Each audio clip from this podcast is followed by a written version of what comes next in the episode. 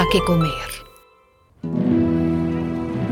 Toda la comunidad israelita salió de Elim y llegó al desierto de Sin, que está entre Elim y Sinaí. Era el día quince del mes segundo después de su salida de Egipto.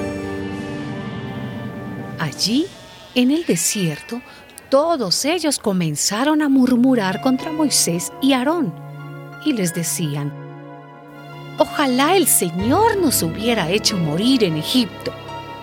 Allá nos sentábamos junto a las ollas de carne y comíamos hasta llenarnos.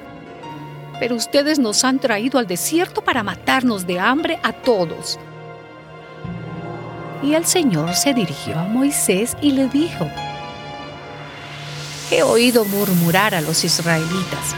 Habla con ellos y diles: al atardecer ustedes comerán carne y por la mañana comerán pan hasta quedar satisfechos. Así sabrán que yo soy el Señor su Dios». Aquella misma tarde vinieron codornices, las cuales llenaron el campamento, y por la mañana había una capa de rocío alrededor del campamento.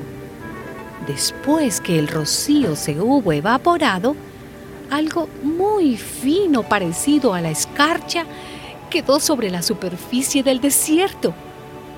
Como los israelitas no sabían lo que era, al verlo se decían unos a otros: «¿Y esto qué es?». Y Moisés les dijo: «Este es el pan que el Señor les da como alimento». Los israelitas llamaron maná a lo que recogían. Era blanco como semilla de cilantro y dulce como hojuelas con miel.